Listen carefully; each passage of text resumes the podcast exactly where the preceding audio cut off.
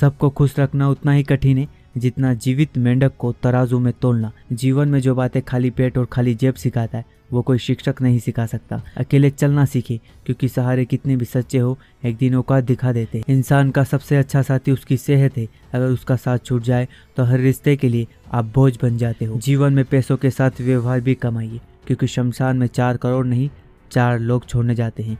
कितनी भी महँगी गाड़ी में घूम लो, अंतिम सफ़र तो बाँस से बनी अर्थी पर ही करना पड़ेगा।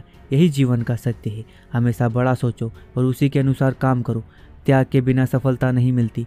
सपने देखने वालों के लिए रात छोटी पड़ जाती है। जबकि सपना पूरे करने वालों के लिए दिन छोटा पड़ जाता है। आप जिसकी तरह बनना चाहते हो, उसी के बारे में सोचना शुरू कर दो। यदि लक्ष्य आपके लिए महत्वपूर्ण है तो आपको एक रास्ता मिलेगा। अगर नहीं तो आपको कोई बहाना मिलेगा।